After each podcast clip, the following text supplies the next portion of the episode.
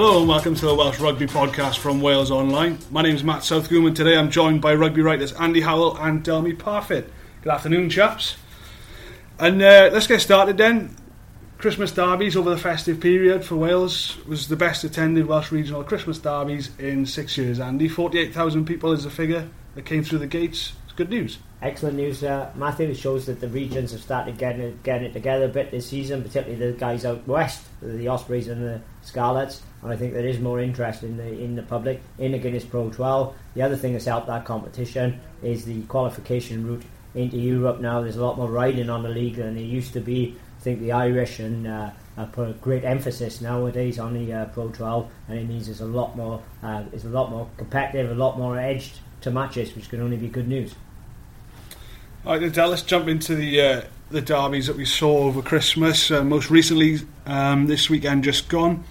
Uh, start with the Scarlets and the Blues. Scarlets 15, Cardiff Blues 10. Um, me and you watched this game together, and I feel like it was a, a game where defences were sort of on top. There wasn't much given by either side, and I feel like the back rows, and this isn't a, me slagging them off, I think they spoiled the game, which is probably part of their job people like Warburton, Jenkins, Boyd, and Barclay were all not getting turnovers, but being a real nuisance and get you know slowing ball down, which really stopped the game from from breathing. I think. Yeah, um, it was one of those games that it was threatening to to spark into maybe not a, a riot of points, but certainly something a lot more entertaining. Uh, there, were, there, sort of a lot of half breaks, you know, Patchell, Matthew Morgan, um, that nearly resulted in tries. Although saying that, the, the three tries that we did see were, were tremendous scores, all of them.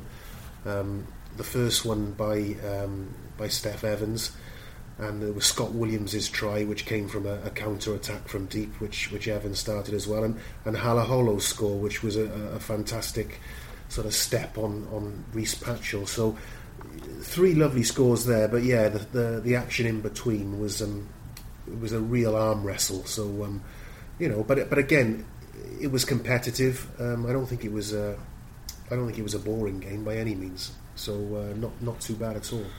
Uh, yeah, Del touched on it there, and the Steff Evans effort. Uh, he's showing some form and making some people take notice. He certainly is, uh, Matthew. He's come on uh, leaps and bounds. I think from uh, playing regularly, it's given him uh, confidence. At the start of the season, there were times when he kicked the ball away when he was in a, on on attack rather than keeping an hand looking for support, and his defence wasn't any great shakes. I think his defence has improved a bit, though it's still work in progress and now he's got the confidence to keep hold of the ball and take people on. And you know, looking at him, he's probably one of the best steppers in uh, Welsh rugby. And uh, you know, he shows up all over the uh, over the field, and he's a player who can actually do something by breaking the uh, first uh, line of defence. He's got good vision as well. I think Matt. He showed uh, he showed that he's got a, a, peripheral vision in the way he scored his own try and set up the other one. Um, you know, he's not one of these wingers who just plants his head down and, and runs in straight lines. Uh, so that was what I, I, liked about him, and I think that's what we need to see more um, from from the Wales team. You know, people who, who, who, you know appreciate what's what's going on around them. Yeah, I think Dale's dead right on that with uh, uh, Steff. He's got uh, he can see up, he can see things, and uh, you know he's and he's prepared to bring other people into play because, like as Dale's just said, with uh, Welsh teams, some players tend to die with the ball. Steff Evans is not one of those players. I thought it was a great pass to Scott Williams to put him in. Yeah. So what about the Cardiff Blues then, Del? Um, where, where, do, where does it go for those guys now? I feel like that game to me looked like a team playing in the, the bottom half of the table, incapable of beating a side that's above them. Um, and they're in danger now of being cut adrift from the automatic uh, Champions Cup spots.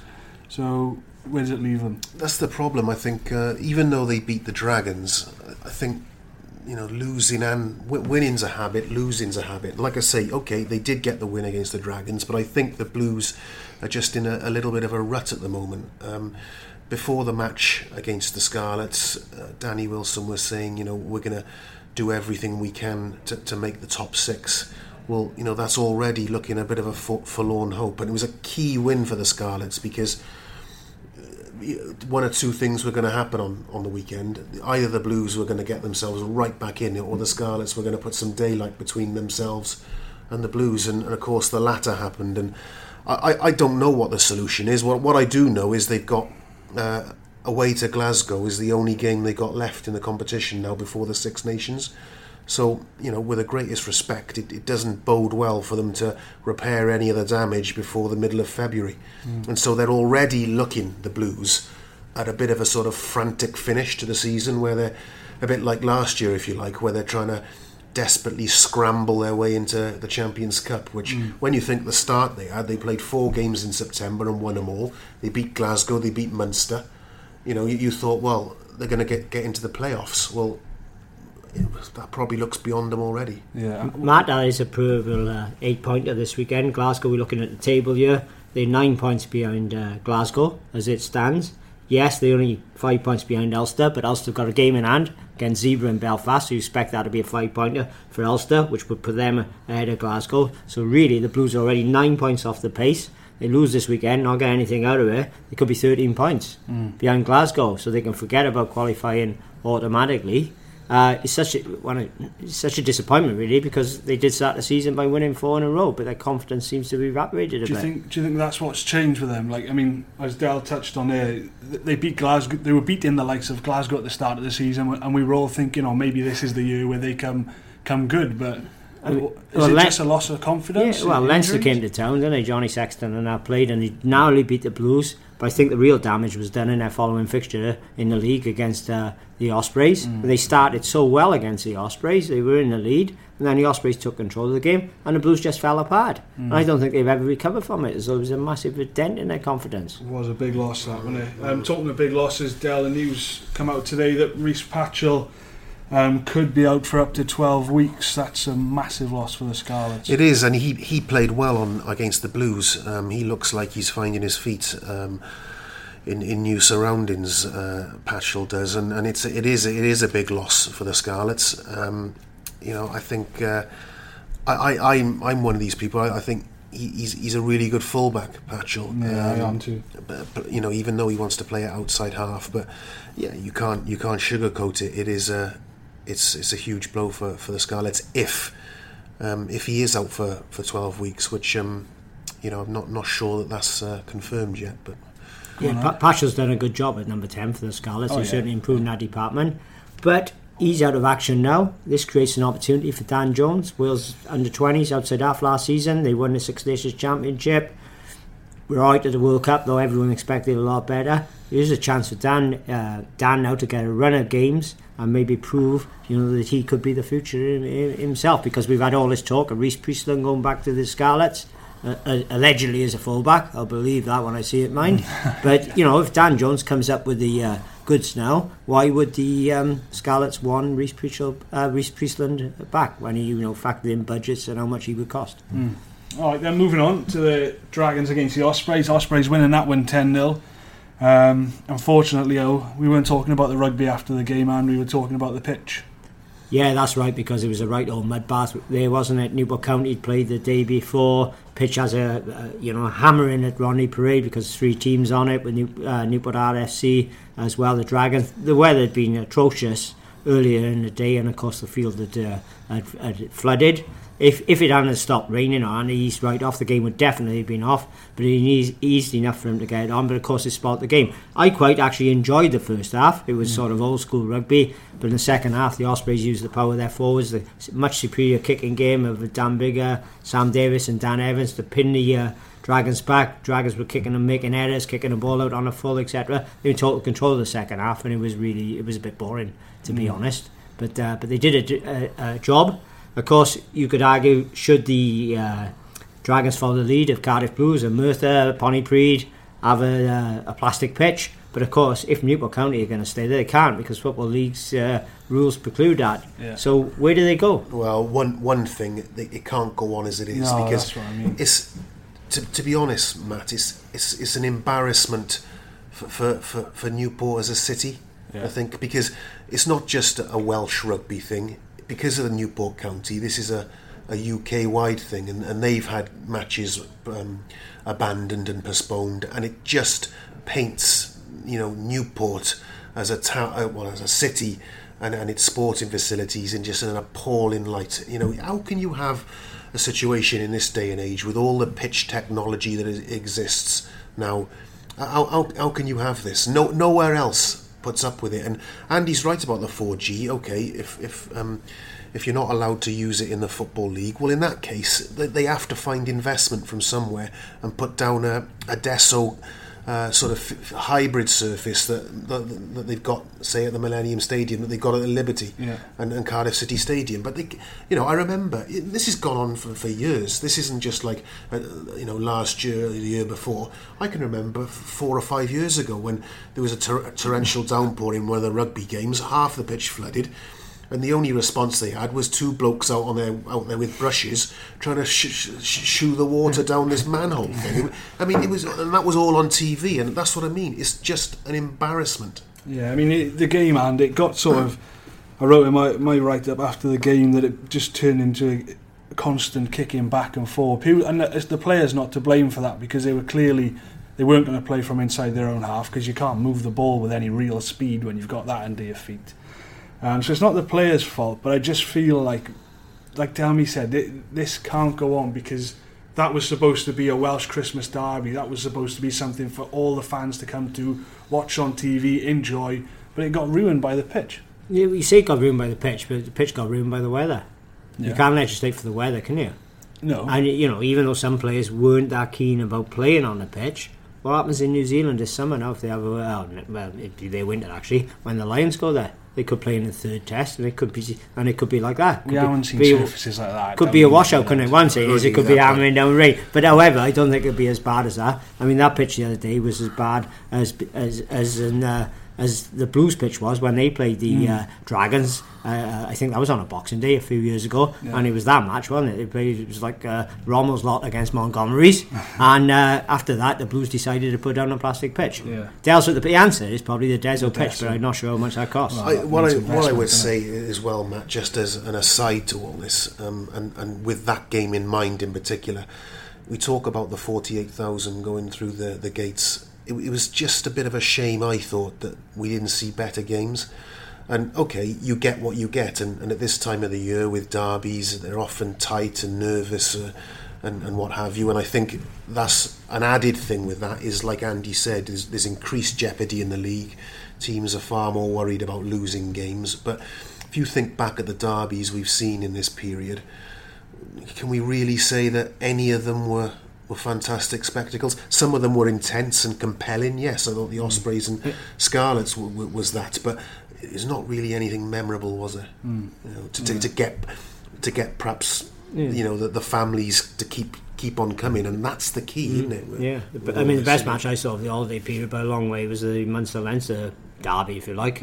You know, that was so intense. I was like watching an international or high level uh, European Champions Cup match. Yeah, back back to the Ospreys a second. Then I, I know there was a lot of, um, oh, we don't mind playing on this, we're up for it, and, and I know Kingsley Jones was saying after the game, oh, I, you know, if the Ospreys think that we don't, we want to play on a bad pitch, then they're wrong, this and that. Um, but the Ospreys were clearly annoyed with the conditions, and I think that comes down. This is my personal view: is that teams in and around the Ospreys and chasing the Ospreys at the top of the table all those teams in the top half will target the Dragons and they will think we need to get a bonus point at Rodney Parade. And the Ospreys were cut off at the knees over the New Year period with their game because, like I said, like, you just cannot move the ball and, and run with the ball at any great pace when you're running on a rice paddy. I totally disagree with you, Matt. Okay. The Dragons had won five in a row at home before that, and they always tough proposition on their own pitch, and they were fancy playing against some of those sides. Uh, they could be playing them during international windows, which may help them. And I actually think the conditions the other day actually helped the Ospreys more than it helped the Dragons, because the Dragons are a bit lightweight, but have got some decent backs. Of course, they weren't able to get those uh, backs going, and they actually, in the end, they got outpowered by the Ospreys, which is what I thought would happen beforehand when I saw the teams on paper. And uh, so the Dragons need to move the ball away, get to people like Ashton Hewitt, Alan Amos when he's fit. But uh, you know they give Hewitt had a couple of runs, but a try saving tackle by Sam Davies on him. But it was very difficult for them to move the ball. If, So, I, if, so I, if I'd been the Ospreys coach, which clearly I'm not, but if I had been, I, I would have I would have just arrived there and said, look, we'll take whatever the referee says because once you start indicating that you don't think the pitch is fit. You're giving the players an excuse Yeah. then to, to take their feet feet off the gas, and, and a lot of players don't need much excuse for that. So I, I, if I, as a coach, the signal I'd have been sending out was, well, yeah, ref ref makes a decision, we'll, we'll respect that, but if this game's on, we're we're we're, we're more than happy. As you, as you know, Matt, I was there, staking the touchline, the changing rooms when the Ospreys arrived, and even before I knew they were coming because I heard uh, uh, one of their players shouting, "Oh, look at that shambles!" Uh, you know, how we play on that? And straight away, that sent out the thing. The Dragons boys were there, uh, and they were rubbing their hands in delight when they heard those words because they thought, "Oh, they don't want to know. We get stuck into them." But in fairness, the Ospreys, they did, uh, and they did uh, front up. Their biggest concern, once the water drained, was that to make the drainage holes, they were like holes in a pitch, which had to be filled by sand, and uh, they were understandably uh, concerned by the uh, filling, and it was firm enough so no one would go over on their angle. Okay, yeah. As we mentioned, then it, the Dragons did a good job and they kept the score down. And by, in all intents and purposes, they defended very, very well. But they didn't score any points, which is concerning for them. Yeah, yeah, they, they give the Ospreys uh, problems at the line-out actually on Ospreys throw, and Nick Crosswell had a really good game. A lot of the Dragons uh, dra- Dragons lack length in their kicking game. Plus, also they uh, they kick the ball out on a full quite a few times and put pressure back on themselves. They were net in the second half. They really until near the end they really got into the Ospreys 22, so they struggled. Uh, I thought when Sarel Pretorius came on at scrum half, it's clear they, play much better when he's playing because he brings tempo to the game. He came on and did that. The game had already gone, really. It was 10 0, they weren't going to win. But when as soon as he came on, they started threatening and tempo. So I th- actually think they uh, picked perhaps the. Um, they should have started with him rather than Tavis Knoyle, who didn't have his best game at uh, scrum half, and had a go at the uh, Ospreys, but Pretorius uh, sniping around the fringes in those conditions and increasing the, the tempo. Okay, uh, moving on, we'll just break away quickly then to discuss our standout players of the Christmas derbies. I'll start with you, and I'm going to go for Ollie Cracknell. I thought he was superb at blindside flanker uh, for, against the Dragons for the Ospreys. Um, he's a big unit. He's very mobile. Um, what I like about him, what Dell said earlier about Steff Evans as well, he's got a bit of vision about him, good handling skills. Justin Tipuric's try, he played a vital part in that. The angle he ran was excellent. How he drew the last man and then he gave the ball to Tipuric to give him a, a run in. I thought it was really good play. Wales with their problems with Dan Lydiate out. Faletau has worries over him for the Six Nations. Wouldn't surprise me if Cracknell forces his way into the Wales job. I think he certainly want to keep an eye on for the future. Interesting. Dell, we'll come to you. I'm going to go for, for my, my man uh, Steff Evans, uh, Matt. I, I, I, I honestly think that he's, um, you know, he's, he's improved an awful lot, and that he is. I don't think he's all that far away from from Wales recognition. Uh, if, if he carries on, and I tell you the other one who I, I thought, uh, particularly against the Blues, uh, was looking a lot more like his old self was uh, was Jake Ball.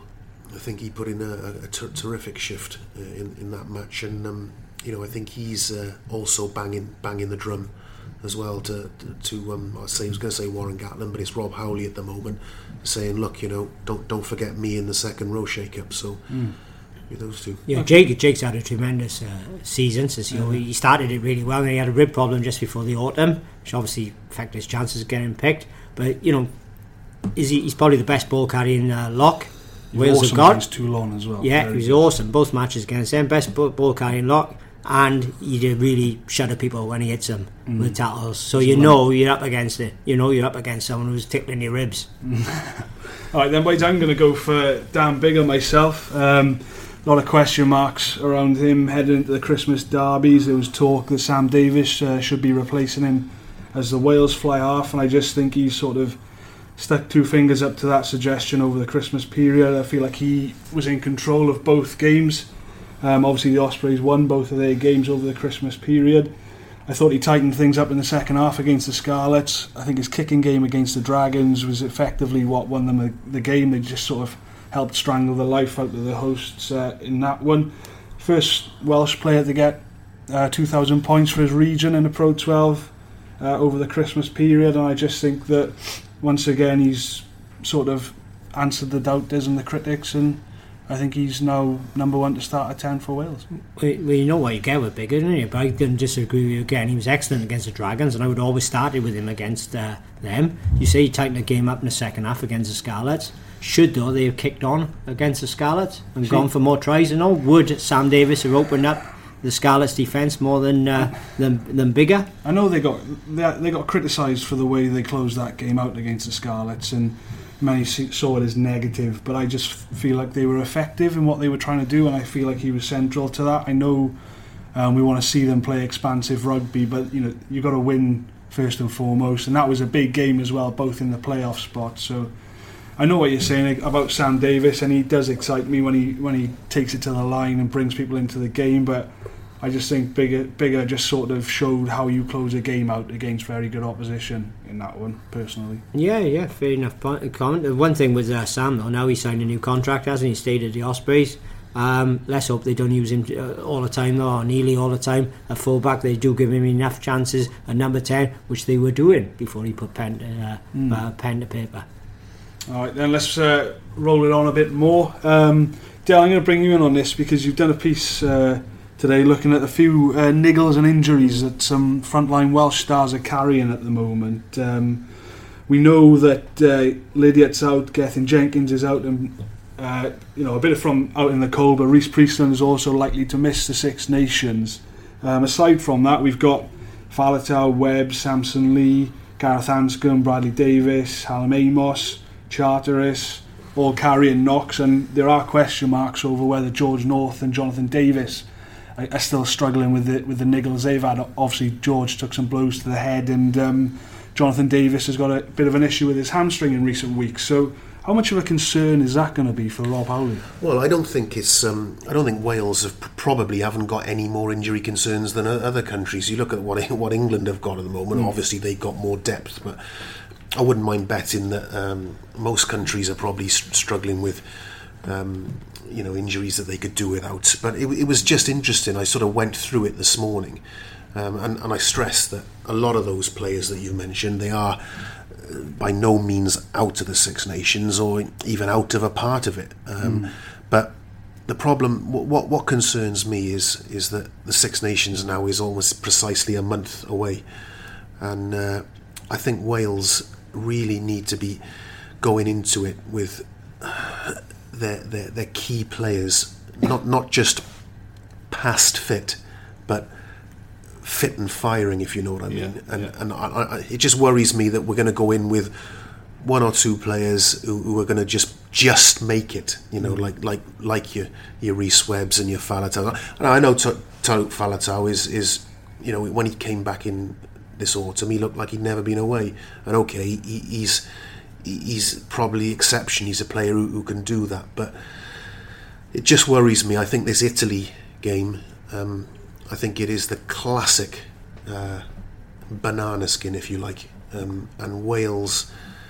Um, they need they need to go in fit and firing, and and people like Jonathan Davies and George North, we need them at, with their A game in Rome, mm. not you know, not with niggles and um, yeah. and other other concerns. Yeah, I think what Robert Howley's going to have to consider is does he go, does he pick players like that on past reputation?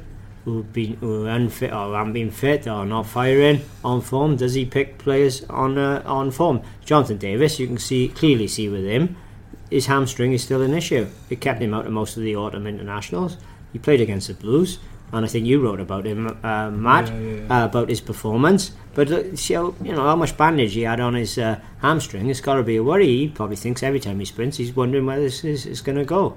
So that's an issue. With Dell's right though. Wales cannot afford to go into this championship, Italy and then England, undercooked, because if they do, potentially they are in trouble. Okay, then let's move it forward again back to the regions. And I'll come to you first. The uh, Dragons take on Treviso on Friday night at quarter past seven. Um, it's a good chance for the Dragons to get back on, on the ball here, isn't it? After what the you know the Christmas derbies and that, it's a good chance for them to get back to winning ways. It is, but looking at this table, if Treviso happen to win this game, they could actually go ahead of the Dragons in the table. So there's added, added incentive. There's added for incentive for the Dragons, isn't there? Uh, they need to. Uh, yeah, they need to get back to winning ways. Like I said before, the Ospreys had won five in a row at Rodney Parade. They've probably got the confidence. Uh, certainly be an interesting one. if you know Treviso come with their uh, A game and uh, up for it, and I think the start of the match usually dictates against Italians what happens in the rest of it. Um, yeah, the Dragons be looking certainly to win that game, and I guess uh, you know if they could get an extra point, a bonus point out of it, they'd be even happier. I, I, let's just hope that there's not a light shower within a five mile radius of the ground before kick-off. Like we've spoken about how Treviso could overtake them here, but uh, that aside, a, a loss against an Italian side is never great for the confidence, is it, for these Welsh teams? Well, well, not in Wales, but of course the Welsh teams have got a bit of an history of losing in Italy. Let's don't, you know, let's don't forget about that. Our record in uh, the record of a lot of the Welsh teams in Italy is not that clever. But uh, losing at home, of course, um, against them would be a, uh, uh, a huge blow, huge blow, and it wouldn't help the Dragons as they try to find uh, seek investors uh, to uh, take them over. Prediction in that one? Oh, I think the Dragons. Uh, I think the Dragons will win that, but I don't think they get a bonus point. Okay, moving on. Del uh, Scarlets against Ulster also on Friday night at 25 to 8. Um, could do with a win in this one, the, the Scarlets. When you look at the table, is is starting to back up a bit behind them. And you, you've got Ulster there on Yeah, 32 yeah. points, and you've got the Scarlets there on 36. I- I- well, they, they need to uh, to basically sort of cement the good work they did against the Blues. It would be uh, it would be a real um, frustration if they took one step forward and then uh, two back by losing this. But I, I think Ulster are strong. I, I think. Uh, th- this could be close. I, I think. Uh, I think it could be really close. Uh, but I think, I think the Scarlets they might be reeling a little bit from the Patchell blow as well. Um, you know, I think. Uh, but that said, that you know they should have, they shouldn't be short of confidence at the moment because they've had a, a decent run with it. You know the the defeat to the Ospreys aside, but uh, I think it's uh, You've also got a lot of games in and around them. You've got Leinster playing Zebre at home. You've Yeah. got Glasgow playing the Blues at home. Yeah. You know, we'll talk about the Blues in a minute, but it wouldn't be inconceivable to see Leinster obviously winning against Zebre and, and Glasgow winning against the Blues, and then that really starts to put Of course, the it, pressure on of course it does, and if you take into account what we talked about earlier, Ulster's game in hand, because to me, realistically, take that game in hand uh, into account, they probably, in real terms, they'd be a point ahead of the Scarlets. Uh, this is a huge game for both. Uh, uh, both teams, I know Ulster are going to be right up for it because they get desperate again that top four. And when you look at their squad, they've actually probably got the strongest squad in the competition. What will be interesting is if the likes of uh, Paddy Jackson, Ian Henderson, Tommy Bowe, uh, turn up this weekend and that because I know because Ulster I saw the match last weekend against uh, Leinster and uh, they had loads of that game score didn't reflect the match but I know they will be uh, their coach Les Kissy was seething after after the mistakes they did and the try opportunities they wasted you just you just feel as well with a four point gap they're going to come down and really target this game. So I think we'll know a lot more about the Scarlets. Uh, I think on um, on Friday. Prediction for that one, Dale?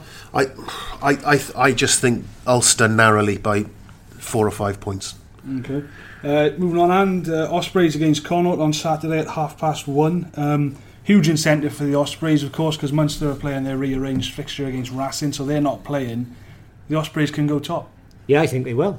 Yeah, absolutely. Uh, Connacht, you know, they are the champions, uh, uh, surprise champions at that. They languish in eighth in the table, and they've got so many injuries. You know, there's uh, they're struggling to put a team on a pitch, but they have performed miracles in the Champions Cup. They've beaten Toulouse, they've beaten uh, Wasps, and they've been a credit really. But uh, you know, which, which form are they going to bring to the Liberty? Will it be their European form? or their league form. They lost the big derby against uh, West of Ireland derby against the Munster uh, last time out, and apparently it was a brutal battle, and they suffered some more collateral damage in it. So uh, you know, I would have thought war of attrition, all these matches, short period of time. Ospreys got a stronger squad, full of confidence.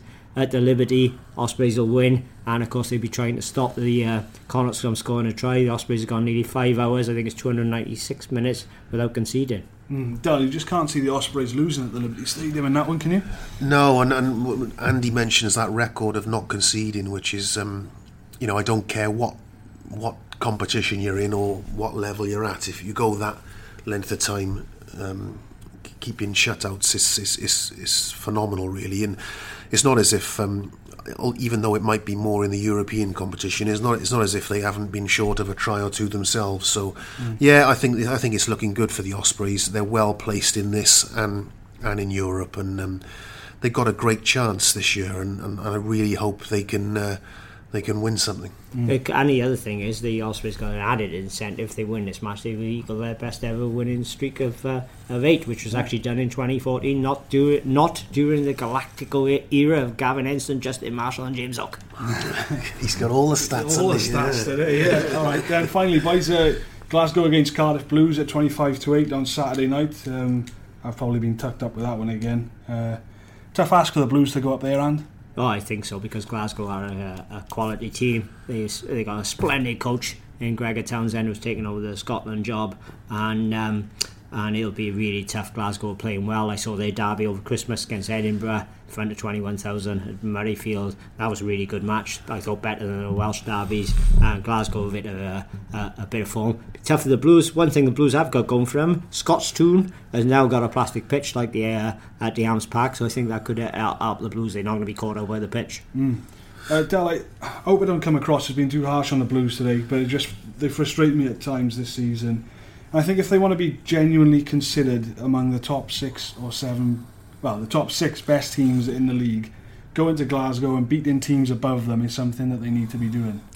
It is, but I don't think they're going to. I really don't. I, I, I'm, I'm with Andy. I'll be, well, look. I'll be honest. I'll be amazed if they win up there. Um, the way things are going, I think they're down on their luck, and I think this was one of the the absolute prime fixtures they didn't want at this time that they could do with a, a home game against one of the Italian sides just to to try and put a few patterns right and try and get a few points on the board and score a few tries for confidence. Mm. I think going up there is the last thing they need. Um, and like Andy says, uh, you know, Glasgow, they don't lose many at home. They're well coached. Um, I hope I'm proved wrong, but it just everything to me points to a, a defeat for the Blues on um, on the weekend. Prediction is? I think that'll be a high scoring game, but I think and I think Glasgow will edge it. Okay, thanks, chaps. We'll leave it there for today. Thanks for joining us and thanks for listening. Um, to you guys at home, don't forget you can subscribe to the Welsh Rugby podcast on iTunes. So head over there, give us a subscription and like and comment and all that great stuff. Um, as always, you'll be able to catch all the build up, live updates, and reaction to the regional matches on Wales Online.